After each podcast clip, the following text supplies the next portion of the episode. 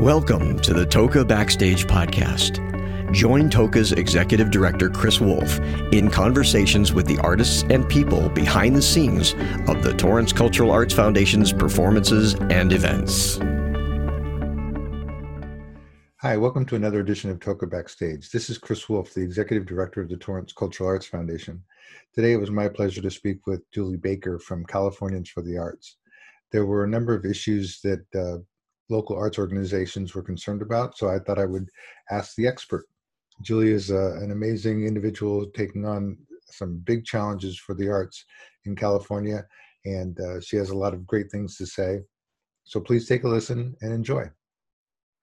Uh, so I'm honored and pleased and tickled pink to have Julie Baker here from Californians for the Arts. Julie, thank you so much for taking the time. I know you're extraordinarily busy right now with everything that's going on but it's i found it really important that i have a chat with you because there's a lot of nonprofits in torrance in the south bay who um, were sort of hit with ab5 and are completely at a loss of how to deal with it. So can you just give a short summary of what ab5 is and how it affects nonprofit arts organizations Sure. AB5, well, first of all, thanks for having me, and it's uh, great to be here. Um, AB5 was legislation that was, uh, be, it became law January 1st of 2020, and it basically codified the Dynamex decision, which changed how um, people need to determine if someone's an independent contractor or an employee, and basically made it more difficult to hire people as independent contractors. And the default being that if you're not sure, that person is an employee. And in the case of nonprofit arts organizations, it changed the, the way that it was determined to three point test. Before that, the Borello decision, which is what has been the decision you should have been looking at for the last 20 plus years, um, that had more like a 12 point factor test. This tried to just bring it down to three points.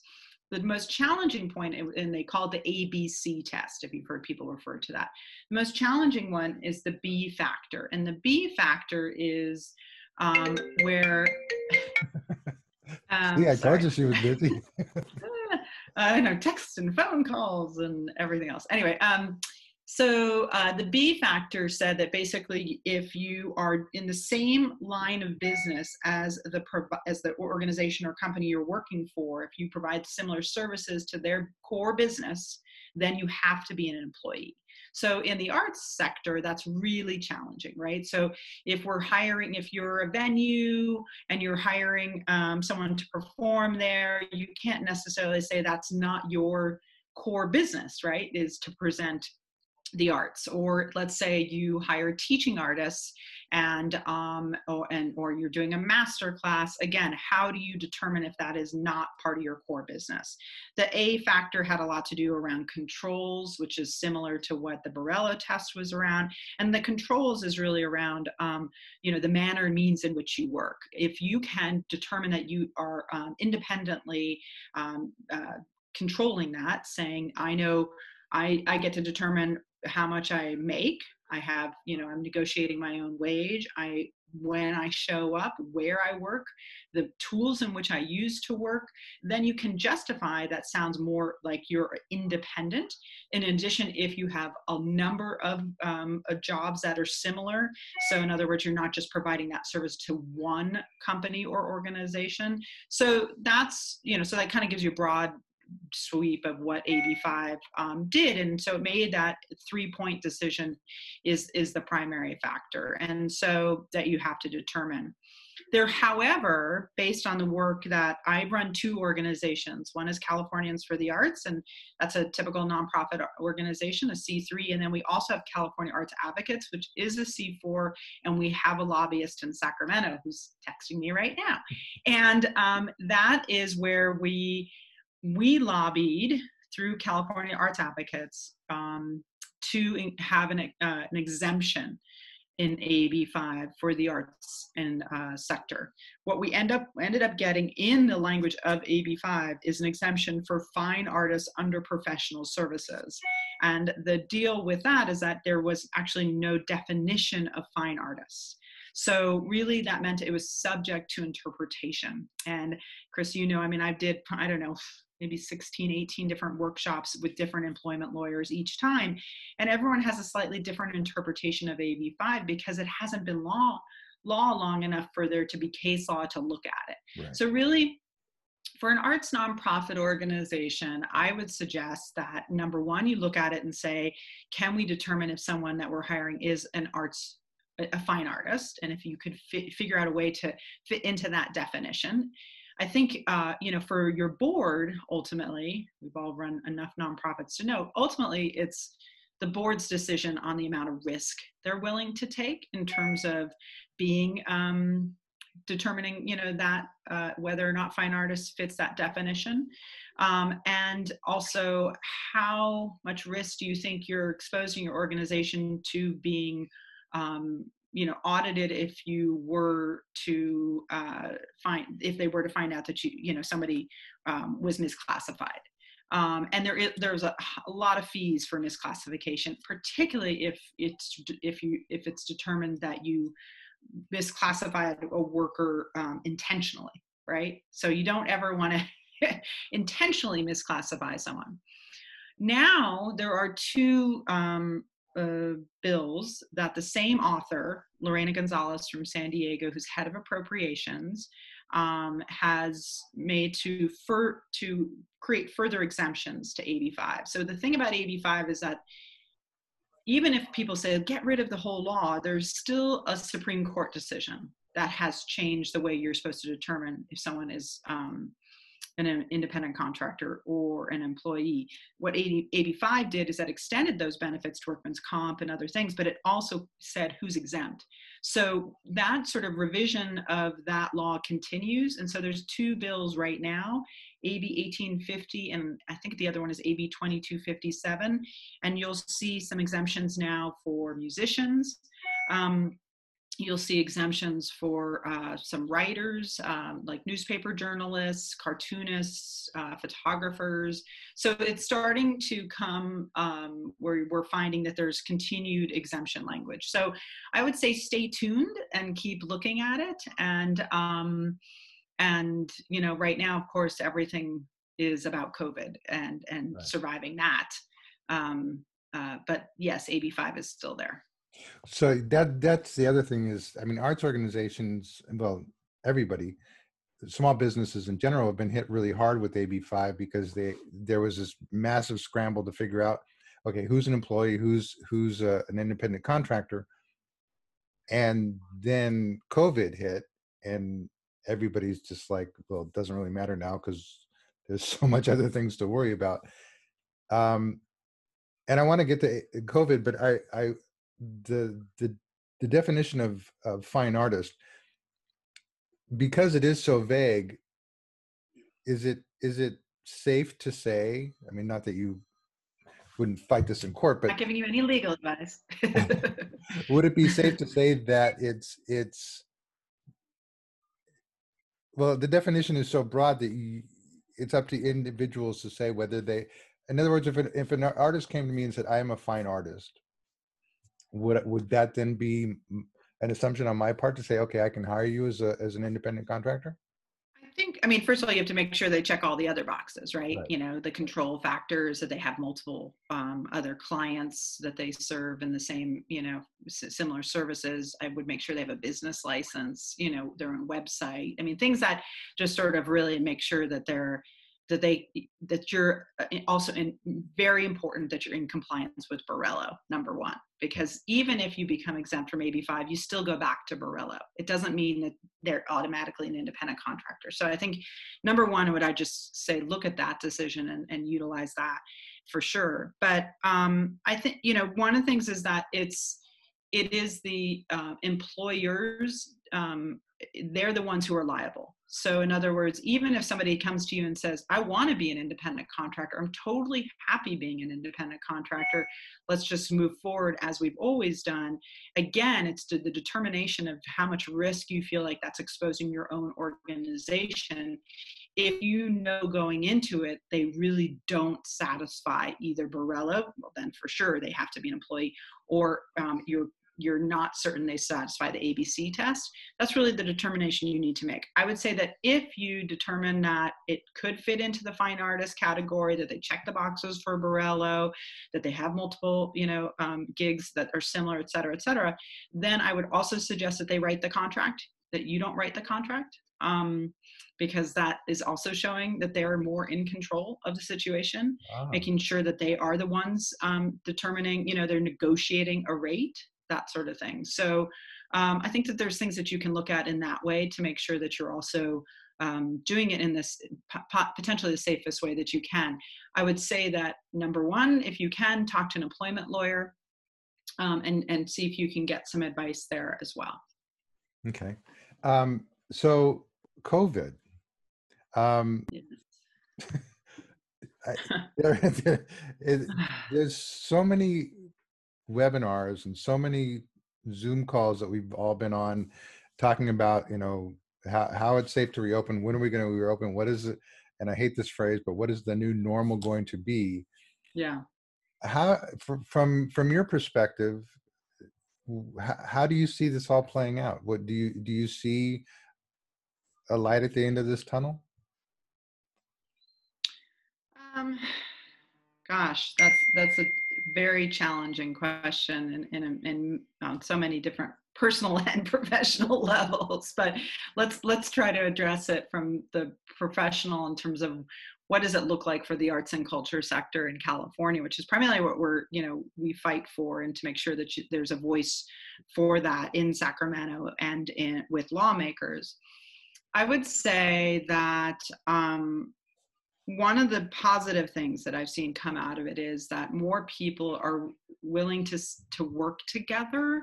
I think that if we oftentimes in the arts we we tend to silo. So even within our own disciplines we silo.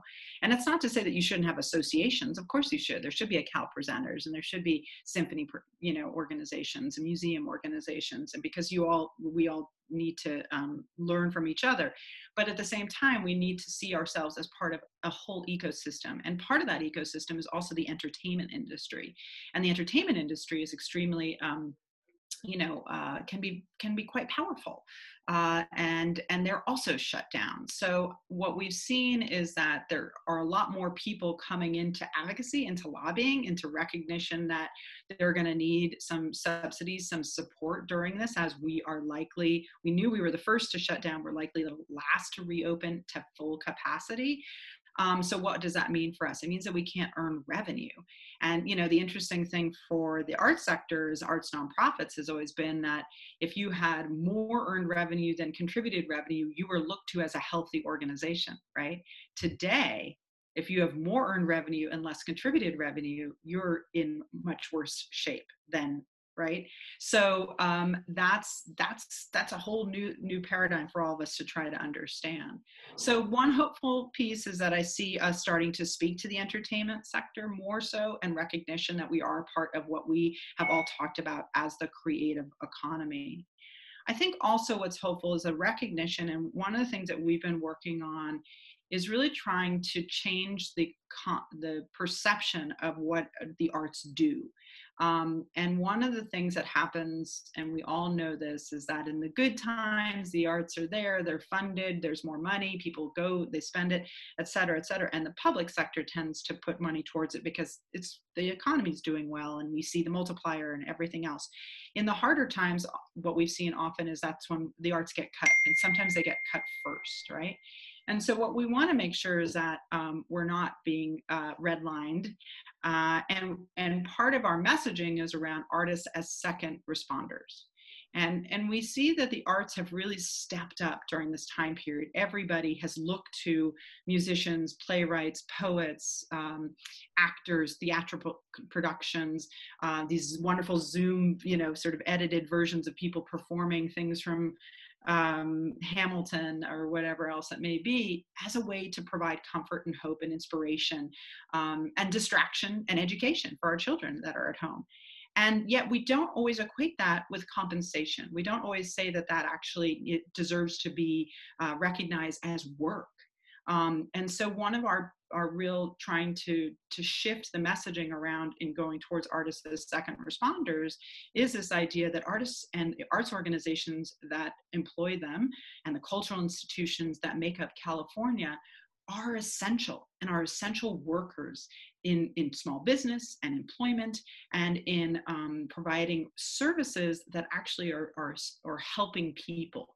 And not just from a spiritual and soulfulness standpoint, but actually providing these sort of social safety net organizations. I think all of us start to pivot, right? Right now, it's maybe you can't deliver uh, an arts program in the way that you normally have, but you're trying to figure out how to do it online and how to monetize and all those other things.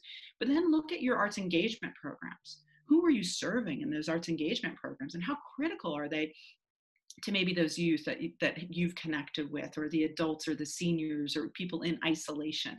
So how do we make the argument that now we're not just there for entertainment and although entertainment's important we're providing something that is really of, of, critical value and of service, not only for our economy, but for um, reaching underserved, reaching these under resourced, reaching these uh, folks who are in um, uh, marginalized communities.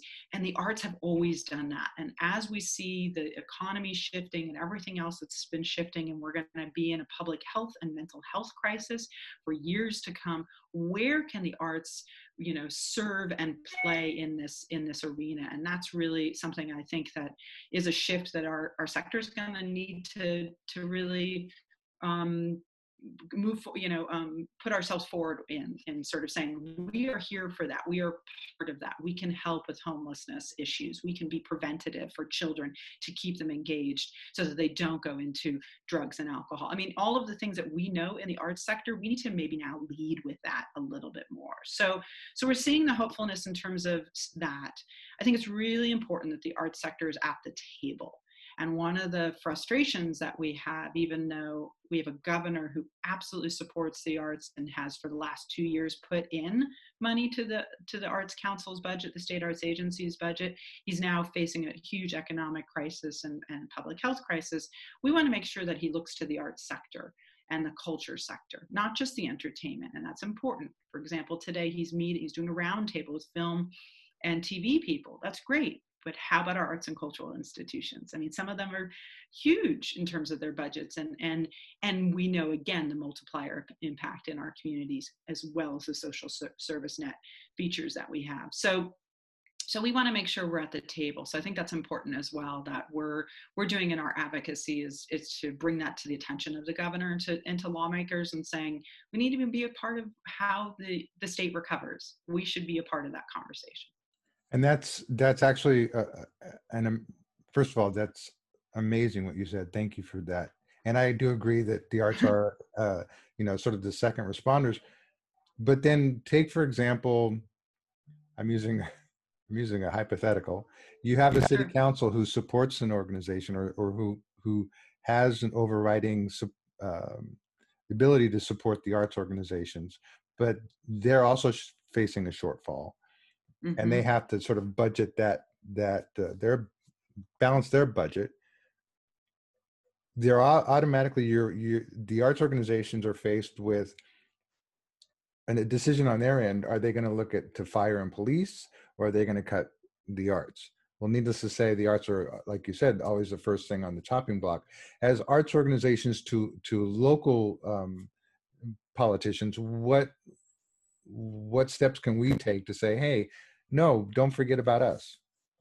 I think it's really important again to lead then with your arts engagement strategies. What are you doing in your communities that are actually supporting things that police and fire and first responders are doing? In other words, you know, if you're working in a way that is um, like maybe you're working with juveniles and maybe you're working in within local uh, juvenile justice, you know, um, uh, programs. Maybe you're working within your local prisons. Maybe you're working with students um, who are who are requiring you know um, that are in title one schools maybe you know things that that show that you are actually part of the solution in making sure that actually it's not going to the police and fire right? Like how do we we show that we are um, we are helping in in our communities in a much broader sense? And it's um, again i'm not saying that arts for art's sake isn't valuable of course it is. We need those voices. We need to reflect right now, uh, probably more than ever, because this is so strange these times where we're isolated and we're using videos to communicate and we don't talk, talk or you know in person and spit on each other anymore. We're not allowed to. So so what does that mean for humans, right? What does that mean for our future? What does that mean for our children? Um, and and I think we need artists to reflect on that. But at the same time, we also know how vital arts are to wellness and to mental health, right? Wellness as well. So I think showing that using data to talk about arts in the intersection with public health, arts in the intersection with mental health, arts in the intersection of preventative measures to keep kids not in, going into juvenile halls, people, you know, um, providing services. I think that's where you say, how can we work with our police departments? How can we work with our fire departments? How can we be of service in that way? How can we use our venues? Um, if we're not able to open to full capacity and those venues that we spend a lot of money on in some communities uh, to make beautiful how can we utilize them right now how can we repurpose and i think it's it's a proactive going to your cities and saying we want to be of service we are creative i can't think of an, uh, a sector that knows how to stretch a dollar better than the arts. You know use us put us at the table put arts put artists in your um, in your meetings and have them you know thinking about creative solutions. And and and it goes down back now to a sort of like what happened in the 30s right? In the WPA and then in the 70s with ceta in terms of training and that sort of stuff. It's like let's put artists to work. Let's put creatives to work. Let's put arts organizations to work it might look different than what we're used to. But we're ones who know how to when the show isn't going the way you thought it goes we change it right? We are in production. We are in um, you know we are those folks. So i think that there's a role for us to play. So i think it might be really coming not with a hand out for money but a hand to say i'm here to help. And i think that that is a different uh, way to approach what's happening right now. We need to be perceived and um, and illustrate how we are part of the solution not just uh, needing dollars. Because if you're right, those dollars are are stretched, and if we don't get more federal funds, as Governor Newsom talked about, you know, the state's going to have major major issues. So I think that you know it's it is like I said. I think it's looking at it and saying, well, how can we if we can't put on the show like we normally do, uh, what can we do in the in the short term, and what do we the long term solutions need to look like for the arts to be integrated, not separated. And I think that that's really critical. Put us into a variety of departments, not just into one. Uh, that I got to say, I'm I'm personally uh, feel very comfortable in the fact that you're in your position because I, I know you from mostly from your time at the, Center for the Arts and the World Fest, where you did amazing work. You're actually the only other presenter I know of that actually did a Dancing with the with the Stars event. yeah, um, that was great. And and uh, and I know you had time in New York uh, in uh, working in the visual arts. So knowing that that the Cal- California for the Arts is sort of run by somebody who understands both visual and performing arts gives me sort of a sense of calm. So thank you for for all Good. your work. oh, that's my pleasure. I mean, I think you know, I this is my passion. This is you know, this is what I I absolutely live for in terms of understanding the impact that we make and I think that, you know, we it's really really important right now more than ever and that that's a phrase that's overused more than ever but we'll, we'll use it here um, to really and i'm going to use this phrase which is raise our voices for the arts right now. And and and to to really talk about what it is that you do for your communities. And if you can't talk about it ask your partners to talk about it ask other people in other sectors to say no no no we need the arts in our community because of and the economic piece is really critical of course and we've led with the creative economy um, you know sort of campaign for years now. One of our challenges i think right now is that while we're shut down and if we are truly the last to open our economic impact is lessened right now right? Like we can't actually be the thing. Like in the beginning when we didn't recognize what it meant to be let's say part of phase four in the state of california which means that we need a vaccine right? We need antibody tests. Um, if we truly have to wait for that and let's say that's truly let's let's be hopeful for spring 2021 but let's say it's fall 2021 what does that mean for our sector in terms of economic um, devastation? So we can't really necessarily lead with well we'll be open and therefore the restaurants will open and the hotels will fill because we're not open right? That's that's a challenge for us. So that's where it's like we have to figure out and it's not a figuring out because we do it already. We just haven't led with this argument. We know this as people in the arts what we do for our communities and it is so much more than just the economic argument. That's really critical and really important but it's a lot more than that yeah, and amen to that because I know, like, just actually a couple months ago, I got a unsolicited email or voice uh, Facebook message from a kid that I taught acting to when he was like 13, and it was Chris. Because of your classes, you know, I I am alive and not in jail and you know on exactly. drugs because he found his creative outlet and it's stuff like that that as artists and people who creative people we, that's what we live for but then when you, right. you go to a city council member and say the arts can save lives they go yeah but so can the fire and the police and, and it's like right. i see your point but it's you know, apples and oranges that's why we think that the second responders campaign actually makes a lot of sense because they're right first responders save lives second responders rebuild lives. We're not running into burning down buildings. We're not doing that. That's not our job. And um, and we are super super grateful for those first responders. But when they pull that person out of the burning building and that person now has to rebuild their life and figure out how they're going to go on and have a voice and um, find their voice and find their purpose that's when the arts come into play. And we know that. And that's why we show up for work every day. None of us, particularly in the arts and culture, small budget or even large budget nonprofit arts organizations, are there for the money. That's not why we went into this. Yeah. We went into this because we really believe that we transform lives and communities. And that's what we have to really make sure that we are out there talking about and and and sharing those impactful stories with data certainly, and recognition that we are all of those things. We are small businesses, we are part of the economy, we are critical to our communities, we are just transforming lives, and we need to be recognized for that and invested in. We've been systemically undercapitalized as an industry forever. Let's just be honest, right? We're always fighting for the funds. Our is even greater now but we have to pivot. We have to look at it from a perspective that is completely new. This is nothing that we've ever seen before in terms of public health crisis, mental health crisis. We're going to have increased homelessness. We're going to have increased unemployment. So what can we do? Where can we be of service? And and we all do it in our own communities. So now we just have to make sure that we're really articulating that and having our partners. And this, like I said, I think this is important. We can toot our own horn, and we should, and we should do it in a really artic- like you know clear way.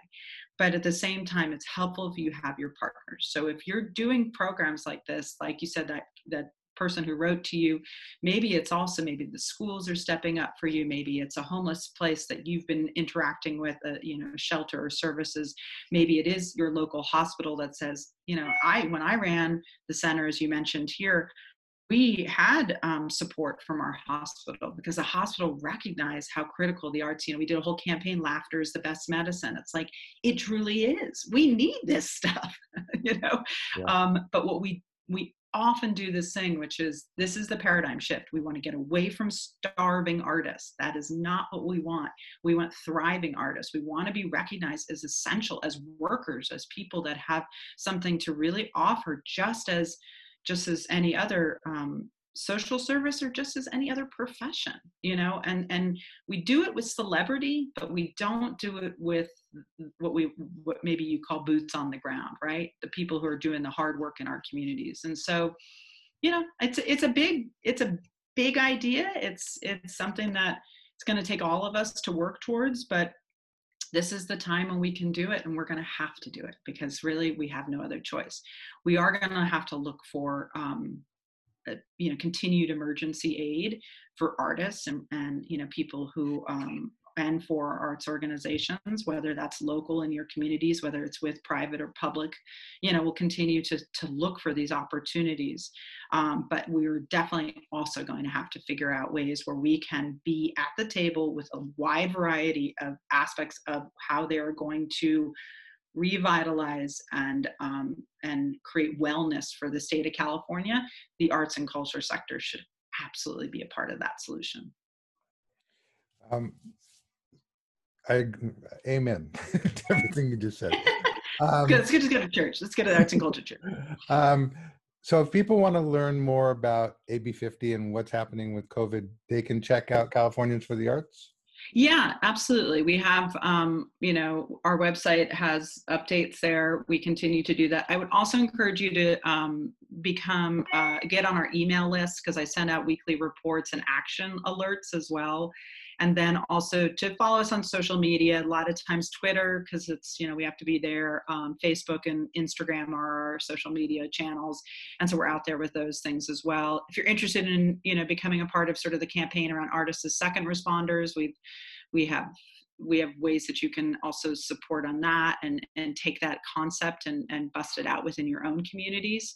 Um, so yeah so check it check us out. And our website's californiansforthearts.org we are like everyone else you know a small nonprofit organization uh, doing our best to to serve the sector and to represent the voice in in sacramento and in dc as well well, I have to say the, Calif- the California art sector is in good hands with you. I cannot thank you enough for your your amazing work and also for your time today. You've been great.